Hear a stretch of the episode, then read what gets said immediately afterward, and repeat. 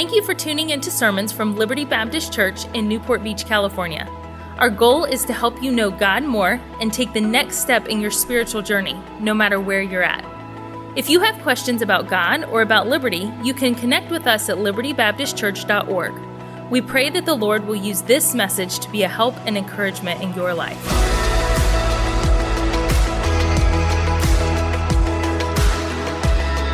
We're continuing in our study, verse by verse, chapter by chapter, through the book of Genesis. And we're in Genesis 25. If you want to join me, and if you do not have a copy of God's Word, there should be one in the pew rack in front of you. I always encourage folks to see God's Word for themselves. I say this often, but if there's any power in anything that I say today, if there's anything that is of eternal value that will impact your life long term, it's not in my opinions, it's not in my traditions, it's not in my ideas, it's not in my humor, it's in the inerrant, infallible, inspired Word of God. And that is where the power in anyone's preaching is. Now, we can drum up emotions and we can manipulate and things sometimes as speakers or as pastors, but that is not long-lasting, life-changing power. That might be temporary, but we want the work that only God can do in our lives, and that's only through His Spirit and through His Word. And so I always encourage folks to see the text for themselves. Maybe if you're in the habit of making notes, if you have a hard copy of a Bible, if you're using an app or a tablet, you might highlight. If you're on an app or a tablet, I'll be reading from the King James Version of the Bible this morning, and we'll read maybe a verse or two aloud. I rarely, if ever, put whatever our main text is on the screens. And I mentioned this a few weeks ago. I do that on purpose, and it's just preference. It's just for me. I like for us to turn and to look and to see it for ourselves and to be in that habit. If I use supporting verses, I'll often throw them up on the screens, but I like for us to be together in God's Word and seeing those things. It's not wrong if we do, or another. Last week we had a speaker that did put up all of the verses there. It's just a preference. For me, I like to open it up and to see it for myself and maybe make a note here or there or take some notes. Little bit of review where we've been. Genesis 23, we had a funeral. Abraham's beloved wife, Sarah, died, went to heaven, and we had Sarah's funeral. Genesis 24, we had a wedding. Abraham's beloved son Isaac was married to Rebekah. Now we're in Genesis 25, and we're going to have a wedding and a funeral.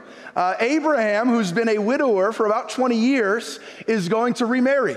And then he and his wife, who must have been much younger than him, because by this time he was well up into his mid-100s, all right? We don't really make it that far anymore, but it was a miracle decades ago that he had Isaac, or that Sarah had Isaac because of her age, and so Keturah, who he marries, must have been much, much younger, and they have 6 sons that we see here, so we have a wedding, and then we see Abraham's funeral. And Abraham is one of the key characters in the Old Testament. We've been going through, I think this is message number 35 in Genesis for us. We have the creation of the world.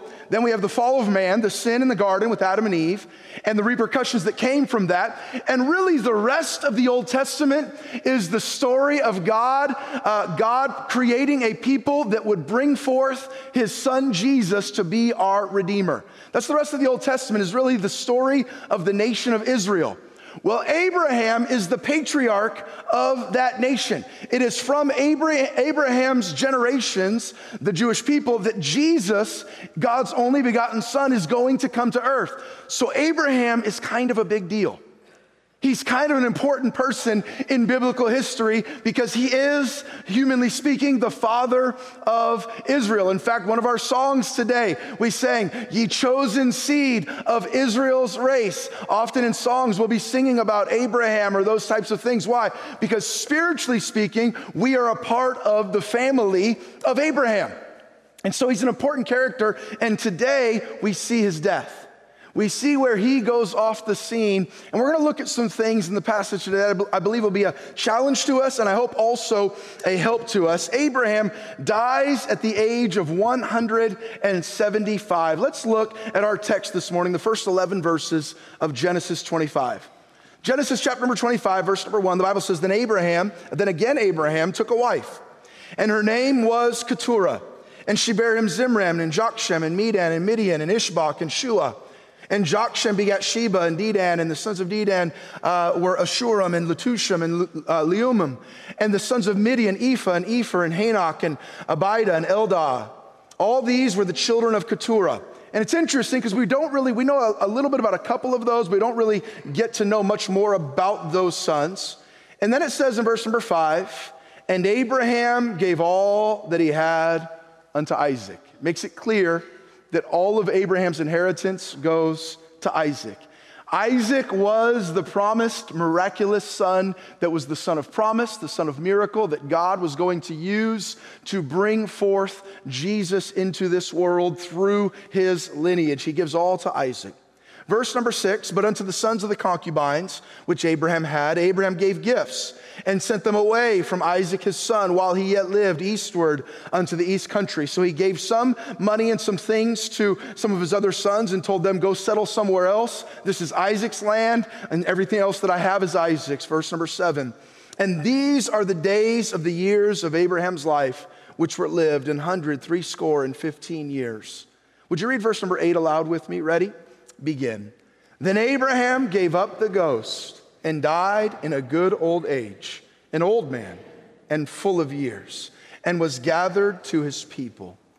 An old man and full of years, died in a good old age. There are often places in the Bible where it talks about someone died and he did that which was evil in the sight of the Lord and he died, or just, and this person died. But the Bible is clear to let us know that Abraham lived, having lived a good and long, and by the way, not just long, but full life. It says full of years. The idea as you study that phrase out there is that he was satisfied with life. That he had used his life in ways that were meaningful. Verse number 9, the Bible says, and his sons Isaac and Ishmael buried him in the cave in the field of Ephron, the son of Zohar, which is before Mamre, and the field which Abraham purchased. Remember a couple weeks ago we looked at when he bought that cave to bury his wife Sarah? There was Abraham buried and Sarah his wife. It's that same piece of real estate. Verse 11, and it came to pass after the death of Abraham, that God blessed his son Isaac, and Isaac dwelt by the well. So here we see the final chapter, the conclusion of a man that 100 years ago, at the age of 75, God had called to leave a land of family and friends and familiarity, to leave the land of Ur, a place of comfort, a place where his career was blossoming. And God said, I want you to leave the land of Ur, and I want you to follow me to a place that I'm not telling you yet. And you don't know how it's all going to work out. And I want you to trust me, and I've got a great plan for your life. And it's easy looking back, we have the whole picture to say, Abraham, follow God. Everything's going to turn out. But do you know when you're in those seasons of uncertainty, when you're in those seasons of following God, and you don't know exactly what he's doing and why he's doing it and where it's going, that it's not as easy to do. It's not as easy to take those steps of faith as it is when you know the end of the story. But we come back here and we see that Abraham was called by God at 75. And what we see here is that for a century, Abraham had followed God faithfully. What a great testimony. Abraham had finished his course with joy. Abraham finished well. I don't know about you, but that's a passion of mine. Like Paul wrote to Timothy, I want to one day be able to say, for I am now ready to be offered, and the time of my departure is at hand. I have fought a good fight. I have finished my course. I have, what, church? Kept the faith. It's a passion. I don't just want to start well. I don't just want to have gotten saved at the age of 9, raised by a single mom, invited, walked into a Bible preaching church and had our entire family changed. I don't just want to have done well maybe or kind of followed God through my teen years and then went off to Bible college and graduated and did well in my single years, and then God brought a wife and started out well, and then God gave us children. No, if God tarries in his coming, it's a passion of mine that God will find me faithful unto death. I don't know if that will happen. Because sin is real and so is my flesh. Sometimes my faith is weak. I don't know if it will happen, but I know that I can tell you as I stand here today that if it doesn't, on this day, it was sincere in my life that I wanted to finish well. Like Abraham, he died in a good old age, full of years. I don't just want to have been an involved parent for the first few years or the first decade or two of my child-rearing journey. No, I want to be involved in my kids' lives as, Lord willing, if it comes, grandkids and generations. If God gives us health and tarries in His coming, I want my wife and I not just to have been married for 10 years or 20 or as we are now 23. I want it to be until death do us part. That's a passion of mine. And here we see Abraham. And as I was studying this passage, and I was talking to somebody yesterday about how going through a book verse by verse, you could preach forever in one book of the Bible. There's so much truth. There are so many different applications, so many different angles, so many routes to go down and study, so many things. But as I was studying Abraham's life and really thinking about what we've studied to this point and all the journeys we've taken with Abraham, and now we come to the end of his life, and what happens at the end is, number one, he dies still living for God. He dies where God wanted him. He dies still fulfilling God's plan. He dies as a faithful husband. He dies as a loving father, and the next verse after he dies is said, and God blessed Isaac after he died. He dies and he left his family in a good spiritual position. God's still using his family, and I think that's what we're going to focus on this morning in this passage. I want to bring you a message that I've titled, Let's Finish Well. Let's finish well. What did Paul say in Acts chapter number 20? He basically said, if you paraphrase it, I'm trying to follow God. I don't know where it's going to lead me. Here's the only thing I know. It's going to be hard. All I know is when I get there, bonds and afflictions abide me. There's going to be some pain. That's all I know. And here's what he says in Acts 20, verse 24. But none of these things, what things? The uncertainties, the pain, the disappointments, none of these things move me. Here's what he said, so that I might finish my course with joy.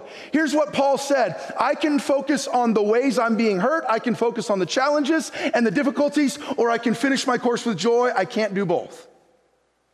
I can finish with despair, I can finish with bitterness, I can finish with regrets, I can finish with anger, I can finish with pain, I can finish with heartache, or I can finish with joy. I can't do both. And Paul said, so I'm either going to focus on Christ and following him, or I'm going to focus on what's happened down here. And Paul said, I've made the choice, but none of these things move me, so that I might finish my course with joy. He said, I might do that. And then we came to the verse we just read in 2 Timothy chapter number 4, where he said, I have finished my course. Like Paul, like Abraham, I want to finish well, don't you? Can you imagine, Keith, you've been in this church 20 plus years, 20, 25 years, something like that. Kevin, Janice, you've been in this church 30 years. I see Vince and Karen back there. You've been in this church 30, 35 years. Can you imagine if every person that was ever at one time joyfully, faithfully, excitedly serving God as a part of Liberty Baptist Church that still lives in Orange County, but for one reason or another has walked away or been beaten down by circumstances? Or can you imagine what this room would look like? We would have had to build a new building a long time ago. We would have had to have 3, 4, 5 services on a Sunday morning. And I'm not here to criticize. What I'm saying is it's so easy because of the circumstances of life to walk away, to quit, to back up, to back off. And what do we see with Abraham? He finished well.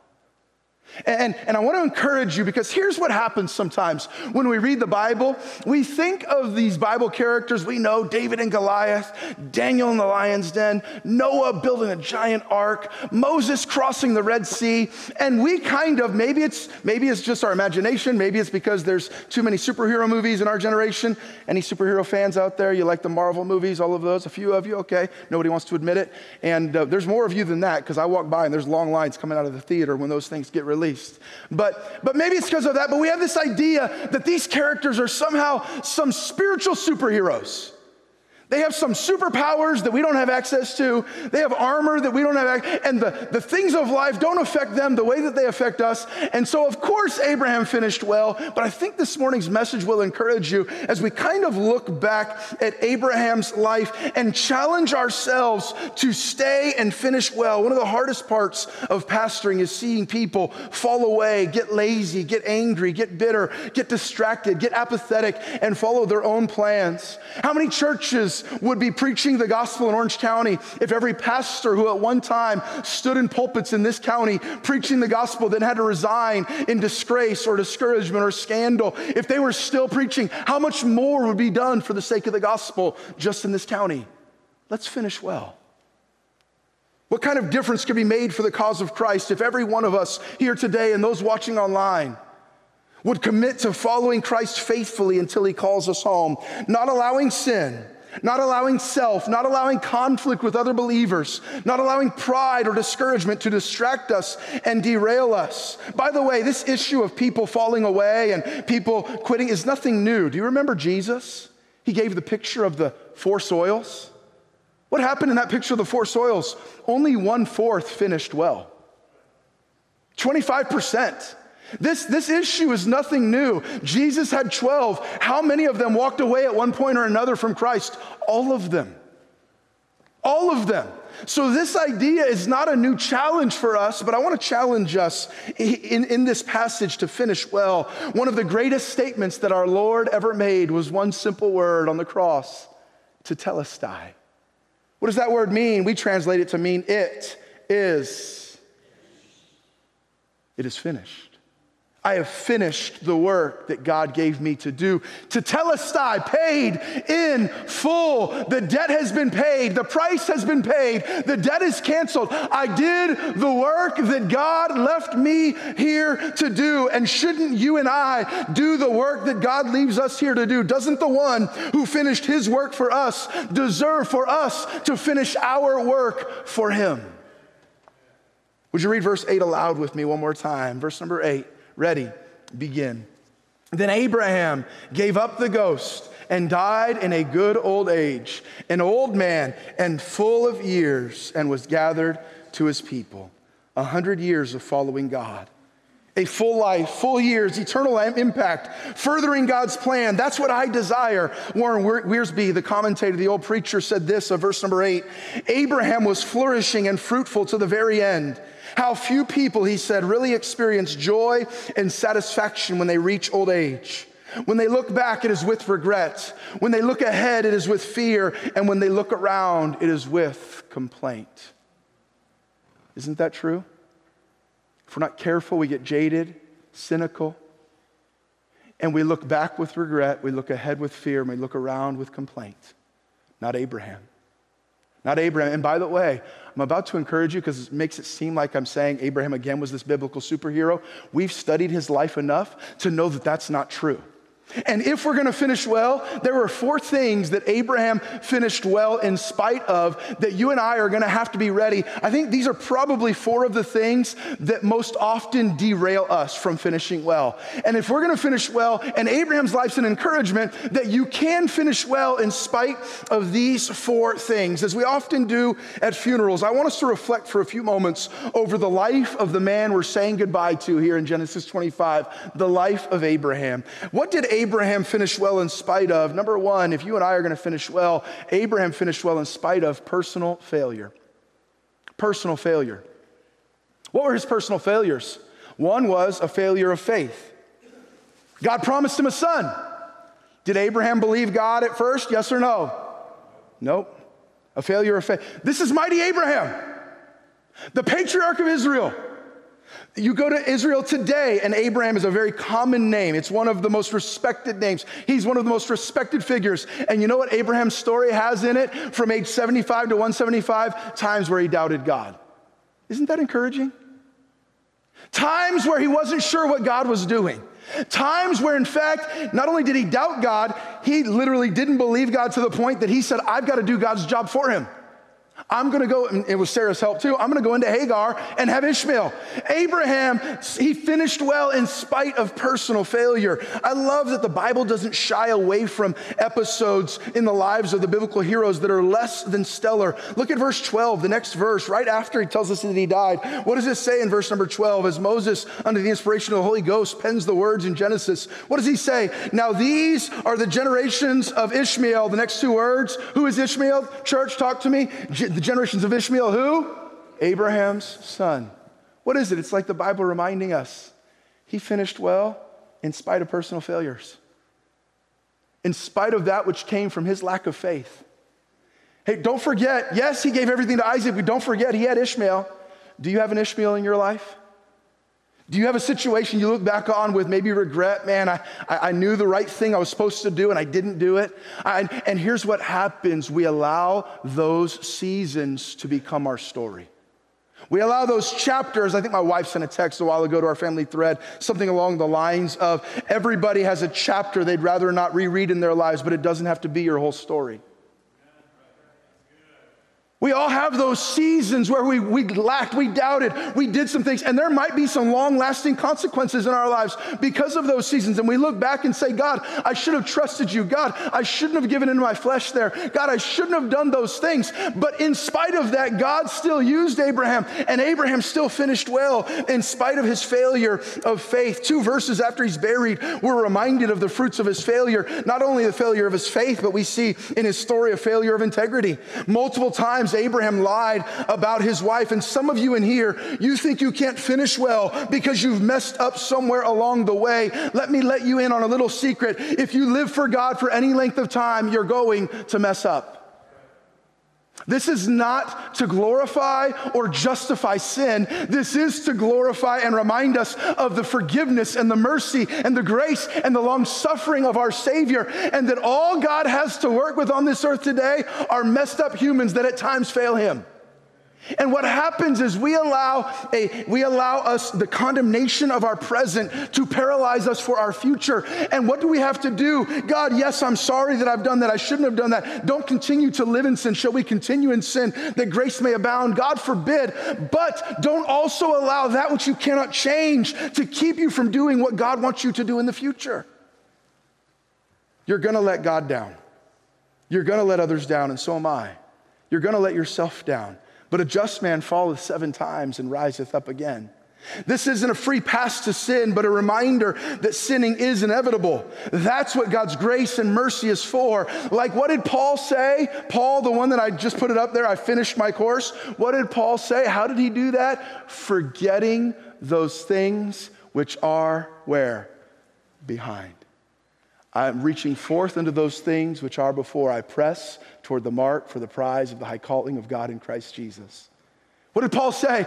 If I'm going to finish well, I'm going to do it in spite of my personal failure. Because what did Paul say? Oh, wretched man that I am. The things I want to do, I don't do. The things I don't want to do, I do. I wake up every day and I mortify the flesh. Every day I struggle with myself. And Paul said, but I have finished my course in spite of personal failure. Well, I can't finish because I'm not like Noah who got drunk. I'm not like Peter who walked on water and cussed and denied Christ. I'm not like all the disciples who did great works for Jesus and all walked away with him the first time they didn't understand what he was doing. I'm not like Moses who crossed the Red Sea and got the 10 Commandments and lost his temper and didn't get to see the promised land. Peter cussed and Moses lost his temper, and Adam did the worst thing of all. He listened to his wife. I'm just kidding, ladies, just kidding. Isaac, who lied about his wife. Aaron, who made a false god out of their jewelry. David, who committed adultery. The Old Testament prophets struggled with depression, unfaithful spouses, broken families. Jacob lied to his dad. Personal failure is inevitable. If you've messed up, you're in good company. Again, I'm not telling you, well, that's just who I am. I guess pastor told me I can keep living in open and unrepentant sin. Oh no, if you don't know Christ as Savior, accept him into your life today and let him cleanse you of your unrighteousness. Become a new creature. If you do know Christ as Savior, today say, forgetting those things which are behind and reaching forth to those things which are before. I'm going to press toward the mark. I'm not going to let analyze my past to paralyze my future. God, you've forgiven it. It's under the blood. Now we're moving forward and finishing well. Abraham finished well 100 years later, even though 85 years before that, he messed up with Hagar and Ishmael. He lived 85 years, something like that, after his mess up for God. All of our failures are why Christ came to earth. Accept his forgiveness and salvation today if you haven't. And if you have, live in light of his endless grace and mercy. Don't live in condemnation. Live in the cleansing, long-suffering, and goodness of God. Abraham finished well. Let's finish well in spite of, number one, what, church? In spite of what? Personal failure. Have you messed up? So is the person sitting next to you. And if it's a husband or a wife, you don't have to elbow them and say, yeah, like I told you. So is the person sitting behind you and the person talking to you right now. If you're going to finish well, it's going to be in spite of personal failure. Abraham finished well, number two, in spite of disappointed expectations. Anybody there? Life hasn't quite turned out the way you thought it would. The dreams you have haven't all come to fulfillment. The fairy tale that you had all planned out didn't quite work out that way. Abraham and Sarah didn't have children for decades when they wanted them. Then God promised him a son. And you know how long it took before that promise came to fulfillment? 25 years. 25 years of disappointed expectations. I don't know about you, but if God tells me I'm going to have a son, like, that's going to happen. And so that probably means like tomorrow or maybe next week or next month, for sure, and like the next year. I'm not getting any younger, God. You told me this at 75. You're not going to wait till I'm 100, right? Surely not. Like by the time I'm 77 or 78, you know what Abraham did? He lived at 76, and his birthday, his 79th birthday, and his 83rd birthday, and his 88th birthday, and a decade and two. And you have to imagine somewhere along the way, Abraham and Sarah, have you ever waited for something for 25 years? Said, yeah, whatever. You must have heard something wrong. You got it wrong. That's not happening. God's not coming through. 25 years of disappointed expectations. By the way, God did come through in that one, but then what else did God do? God promised him the whole land of Canaan. And did Abraham get to enjoy and live in ownership, if you will, of the whole land of Canaan? The answer is no. That was a promise from God that actually never came to fulfillment in his lifetime. Now, it came to fulfillment. God kept his promise. God did not lie, but it didn't come to fulfillment in the way I imagine Abraham thought it would. It was Abraham's son and grandchildren and others that enjoyed the land of Canaan that God had promised. And God said, I'm going to give this to you and to your seed. But Abraham, that promise never came through the way that they thought that it would. Sometimes life doesn't turn out the way that we expect. And so what do? We say, well, I tried God and it didn't go like I thought it would. So I'm done with that God thing. I'm done with that church thing. I'm done with that Bible thing. I don't know. I'm an atheist now. I'm an agnostic now. I'm deconstructing my faith now. I'm done with that. Why do we often deconstruct our faith? And those that do, often it's because of disappointed expectations. God didn't come through the way I thought he would in the time that I thought he would. Abraham finished well, but it wasn't without disappointed expectations. Number three, he finished well in spite of deep heartache. I don't like deep heartache. I was texting with Gina Young, who normally would be sitting right here yesterday, and she texted me in the morning. Her twin sister, Jean and Gina. Her twin sister, Jean, has had great health struggles for several years now. And Gina's been back there to visit her sister multiple times over the last few years. And she texted me yesterday morning and said, the doctors have said there's some fluid and some other things. It's not looking good. Maybe this was Friday. And I told her, I said, can we help you get a plane ticket? Let's try to get you there as quickly as we can. Let me know the cost, what's going on there. She said, my nephew's looking at plane tickets. I'll let you know. And she texted me back again. I can't remember the timing right now, if it was Friday morning or Saturday morning when she was texting me. And she texted me last night. And I got a text that said, as I was landing, Jean is in the arms of Jesus. And as she landed, Jean went to heaven. You know what that is? That's deep heartache. It's the first day of Gina's life that she's been on this earth and her twin sister hasn't been. And 3 years ago, Gina said goodbye to her husband. You know what that is? It's deep heartache. And I'm not trying to hurt anyone, but I see Joe sitting here with a broken heart. You said goodbye to your boy Joey as he went to heaven about 3 weeks ago now. And others that are here, you know, not just there's deep heartache sometimes from the loss of a loved one. There's deep heartache because of the actions of a loved one. And Abraham knew something about deep heartache. His beloved wife of decades died. And he was a widower for 20 years. That's not I haven't walked that path. But those of you that have, widows and widowers, that's not easy, is it? It's not an easy road to walk. And yet Abraham finished well in spite of deep heartache. Ishmael, the boy, his firstborn son. We sometimes forget about this because we view Ishmael in a pretty negative light for good reason. But for Abraham, Ishmael was his boy. Ishmael was his firstborn son. That was the child that made him a dad. And you know what happened? On a day's notice, somewhere in his teen years, Abraham had to say goodbye to his teen son, and that we know of, never to see him again. See ya. What is that? And by the way, that wasn't Abraham's choice. That was Sarah's choice. You don't think that caused a little conflict and contention in the marriage? What did Abraham know? Abraham knew something about deep heartache. What does the Bible talk about? The fellowship of his sufferings. Jesus knew a little something about deep heartache. And that's why he can be that God that gives us comfort. It's why we can bring our heartache, our hurts, our pains, our betrayals. We can bring those things to him.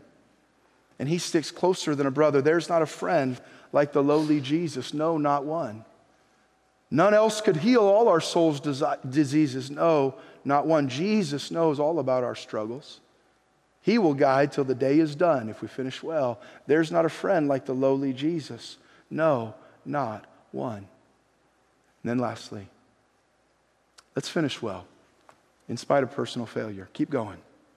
Don't let Satan get you living in condemnation, thinking God could never use me again. I'm done. I've done too much. I've messed up too much. God can't use me. Don't let your personal failure keep you from finishing well.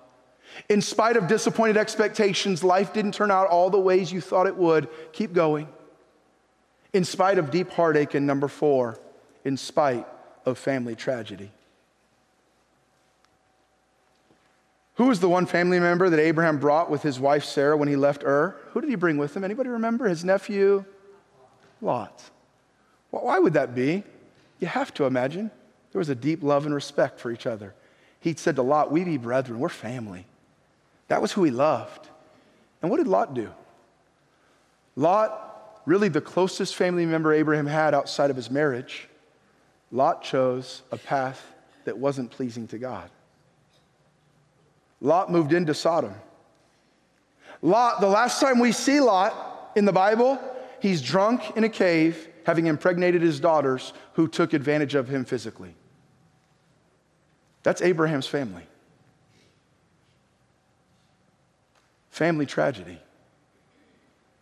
Lot, the one that he loved, had his family destroyed, had made bad decisions in his parenting, had made bad decisions in his own life. One of his own sons, Abraham's own sons, Ishmael, hated another one of his sons, Isaac. Ishmael hated Isaac. We don't know a whole lot about his 6 sons from Keturah, but we do know that one of them, Midian, was the father of the Midianites, noted enemies of Israel, Isaac's family. The Midianites, as you read the Old Testament, are often the ones fighting against Isaac's family, Israel. Abraham's son from this wife was fighting for centuries with his son from this wife. One of the sons that Abraham fathered with Keturah fathered a man by the name of Bildad. Anybody remember that name, Bildad? That was one of Job's harshest critics, Bildad. Not a real good guy in the Bible. We don't know a whole lot about these sons, but we do know that Midian was that, and one of them fathered Bildad. And often in the Bible, a person's name was a description of their life or character. Often in the Bible, they would name them. Even God renamed. He said, you're no longer Jacob, which means deceiver. So Jacob had been named Jacob, which means deceiver, supplanter. You're now Israel. You're the father of many. And often names tell us a whole lot about the life and character of someone. You know what Abraham's sons from Keturah meant? Jokshan in verse 2, it means difficult or scandalous. Ishbak means forsaken, empty, or abandoned. Midian carries the connotation of judgment. Shua, the youngest of Keturah, means pit, crying, or humiliation. What does this tell us? Some we know and some we can kind of surmise. Abraham knew something about heartache from those he loved the most. Decisions, family tragedy, decisions by those he loved deeply that deeply wounded him. There are few tragedies that hurt like family tragedies. There's no pain like the pain of betrayal and failure by those who are closest to us. The older I get, the more that I learned that most families walk through some deep pain and heartache with their family somewhere along the way. And you know, sometimes we think it's just us. Nearly every person sitting in this room has faced some deep family tragedy of some sort. Stop and think about that. You know what I found out in counsel as I'm learning what it is to parent teens and adults for the first time, and as I'll reach out and seek counsel or talk to people that are 10 or 15 or 20 years ahead of me, you know what I found out as I counsel with pastors that are 10, 15, 20, 30 years down the road farther than me? It is the rare pastor, in fact, I really can't think of maybe one, the rare pastor that I talk to that doesn't have some story of one of their children or loved ones having some deep family tragedy. Something that has broken their hearts and there's nothing they can do to fix it. Unexpected sickness or death. Suicide. Sinful addictions. Sexual perversion. A spiritual rejection of our faith. Our children want nothing to do with the God we love and serve. Criminal actions, foolish dating or marriage choices, abandonment of the family, cutting off communication. And the list could go on. And as I read that list, one or more of those hit just about every one of you somewhere. And somebody came to mind. Yep, that one that I love there died in a tragic death. And that's a tragedy that I carry that hurts. It caused me to question, God, why? Yep, somebody I love dearly took their own life. Somebody I love dearly has rejected my faith. One of my children is married, and then that marriage has caused great heartache. They've chosen a different path. And you know what happens when those things that, to be honest, are almost universal in our lives? What do? We beat ourselves up, don't we? And here's what happens. We second guess ourselves. We wonder what's wrong with us, what we could have done differently. And by the way, all of those things are natural. And here is the reality. As you stop and take inventory, when one of your children breaks your heart, or a spouse breaks your heart, or a sister or a brother or a mom or a dad, here's the reality. When you're looking for something you could have done differently because you made a mistake, you will always find it. Because all of us have made mistakes. There's no such thing as the perfect husband or wife. No such thing as the perfect mom or dad. And so when there's a family tragedy, here's what happens. And I'm not saying it's wrong to learn from it. And even if you've done something that you know is wrong, to make it right and to apologize and to come before a loved one. And I'm not saying any of those things are wrong. I'm not saying introspection is all bad, but introspection to the point of complete discouragement, introspection to the point of I'm done with this thing, I'm not going back, I'm done with God, I'm done with family, I'm done with people, that is bad. What happens is we sit there and then we focus all of our energy there. And how can I fix this? And why did God allow this? And it's enough to shake our faith if we let it. But it's not worth it to let that shake our faith. We can't let it shake our faith if we're going to finish well. So I think it's encouraging to remind you that even the heroes of the faith listed in Hebrews 11 faced betrayal and failures and tragedies in their marriages and in their families. You know who else faced one or more of the things on our list? The fourth thing, the list I gave you of unexpected sickness or suicide or sexual perversion or sinful addiction, spiritual rejection of our faith, criminal actions, foolish marriage choices, abandonment of their family. You know who else faced those things? Job. Job had major marital problems. His wife told him to curse God and die. She was done with God. Hosea had a wife who was a prostitute, the prophet Hosea. David had a son who raped his daughter. David had a son try to murder that son that had raped his half-sister. David, whose best friend's dad tried to murder him. Paul lost every close friend and associate and his career success because he got saved and chose to follow God. Everyone that was like family. In fact, Toby England, who did our Tuesday night apologetics, such helpful stuff. He'll be back on Tuesday night at 6:30. I was talking to him before the service, and I said, do you think the Apostle Paul was married? I only told him that because I was trying to set him up for my joke that I use on you guys a lot. I believe the Apostle Paul was married because the Bible says he had a thorn in the flesh. And that's my joke. And I was trying to set him up. And I said, do you think the Apostle Paul was married? Almost every pastor I asked says no. Because Paul says at one point, I would everybody be single like I am. And he looked at me seriously and he said, yes. I was kind of just like, you ruined it. You ruined my joke. and I was like, he said, I really think it's very plausible that he was married. at one time. I said, why would you say that? He said, because of everything that he describes about how high up he would have been either in the Sanhedrin or on the level of Jewish leaders, and it would have been a requirement for somebody with the authority that he had to have been married. He said, now it's possible that he wasn't, but I would say, and I can't prove that he was, but he said, and I said, I've never heard anybody say that. That's interesting. He said, I would find it very plausible that the Apostle Paul was married. And then I said, here's what I said. I said, well, if that's the case, then what do you think happened? And here's what he said. He said, if he was married, what I believe is when he got saved, his life was so radically changed, his wife said, I'm done. I have nothing to do with this. I'm not going, I was good with the life we had. We had a comfortable life, wealthy, we were doing good. You were in charge, you had power. Whether or not that's true, I don't know, but what I do know is everybody that was family or like family for Paul, pre-salvation, wasn't there after salvation. What happened? Paul lost the closest relationships in his life by following Jesus. Isaac, his own son, lied to him, and which led to Isaac's twin brother not talking, Jacob's twin brother not talking to him for decades. Jacob, whose 11 sons, sold his favorite son Joseph into slavery and then faked his death and lied to their dad. And for decades he lived believing that his son, his beloved baby boy, had been murdered by animals. For decades he lived with that tragedy, only to find out Joseph decades later was still alive, and then to live with the pain to know my 11 boys knowingly let me live with that tragedy. These are the heroes of the Bible. Abraham, Isaac, Jacob, the patriarchs of Israel, David, Moses, Paul.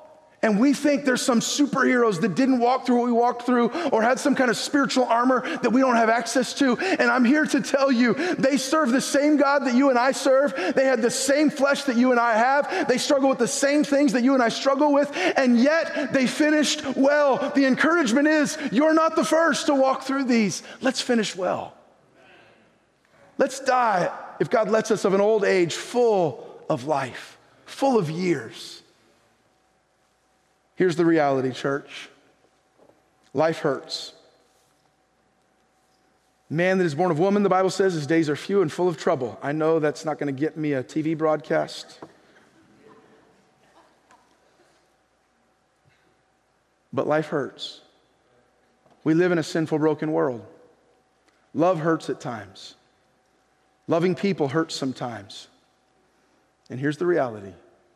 If you're looking for a reason to throw in the towel, accuse God, and walk away from him, you'll find one somewhere along the way. There will be a personal failure, a disappointed expectation, God didn't come through the way you thought he would, a deep heartache, or a family tragedy that if you're looking for a reason to walk away, you'll find one.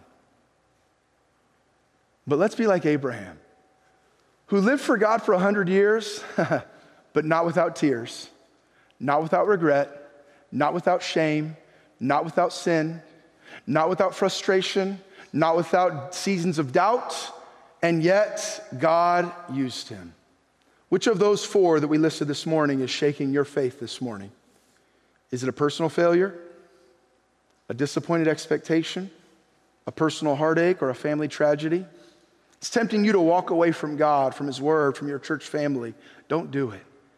He is worthy. He'll never leave you nor forsake you. He can give you the strength that you need to walk the path you find yourself on. Ultimately, Abraham's life brought honor and glory to God and was used to further his plan of the gospel and to bring Christ to earth. And God can use all of those things in our lives to fulfill his plan for us. Old Testament Saul started well and finished terribly. New Testament Saul started terribly and finished well. You can't change how you started, but you and I can have a part in how we finish. No matter how you started, let's finish well. And by the way, I closed my Bible. I forgot. There's one more verse I want you to see. Would you go to Genesis 26? I thought I was almost done. I got 3 more minutes. Genesis 26. By the way, generations behind us will be blessed because of it if we finish well. That's what happened for Abraham. And how did Abraham do it? Abraham finished well. It's going to take 2 words. How are you going to finish well? 2 words, faith and faithfulness. Would you say those with me this morning? Faith and faithfulness. One more time, faith and faithfulness. It's going to take faith in God's promises and faithfulness to God's plan. Look at the next chapter, Genesis 26, verse number 5. It's talking about how God is using and blessing Isaac and reconfirms the Abrahamic covenant with Isaac. And it says here in verse 5, because that I'm blessing those behind him, and Abraham didn't get to see these blessings, but I'm blessing them because that Abraham obeyed my voice. What was God's voice? Trust me, Abraham, go where you don't understand. What was that? It was faith, because Abraham trusted me when he didn't know what was happening. He followed my word when it didn't make sense. He trusted me. He obeyed my voice and kept my charge, my commandments, my statutes, and my laws. And isn't that a beautiful verse? Because what did I just spend the last 30 minutes doing? I spent the last 30 minutes reminding you of all the ways Abraham messed up, because that encourages me. And I wanted you to be encouraged. Isn't it fun to see someone else's misery? Isn't it? Oh, come on. I'm not the only one, right? Like, that encourages me. I'm not the only messed up one trying to serve God. But don't you love that when it was all said and done, how did God remember Abraham? He obeyed my laws, my commandments, my statutes, beautiful forgiveness, beautiful mercy, the way that God sees us. He's not there. He's not the accuser of the brethren. That's Satan. God is there as the Savior of us, as our Savior, our Messiah, the one who loves us and redeems us and forgives us. And he says, what do we see? He says, Abraham trusted me, faith in my promises, and he was faithful to my plan. Do what he says when you don't understand how it will turn out. Daily keep his charge, his commandments, his statutes, and his laws. Faithfulness for another day. You want to finish well? You want to finish life well? Guess what? None of us know when our life's ending, right? Could be today. The Bible says, boast not thyself of tomorrow. Could be tomorrow. I'm spending a week with a bunch of teenagers at teen camp. It might happen to me this week. We don't know. It might be a year from now. It might be a decade from now. It might be, for some of us, 50, 60, 70, 80 years from now. For some of you, you're doing the math like, I don't think it's going to be that long for me. We don't know. But that's really hard to think, man, I'm going to make it all the way to whatever that unknown endpoint is and finish well. You know, if you want to finish well there, you know what you need to do? You need to finish well today. You need to live for God today. You need to wake up tomorrow and live for God tomorrow. I had a Bible college vice president that would preach, and he had a saying. He would say, faithfulness is measured in decades, not years. He would say, faithfulness is measured in decades, not years. But then he had a message that he preached to us. It was a little placard on his desk.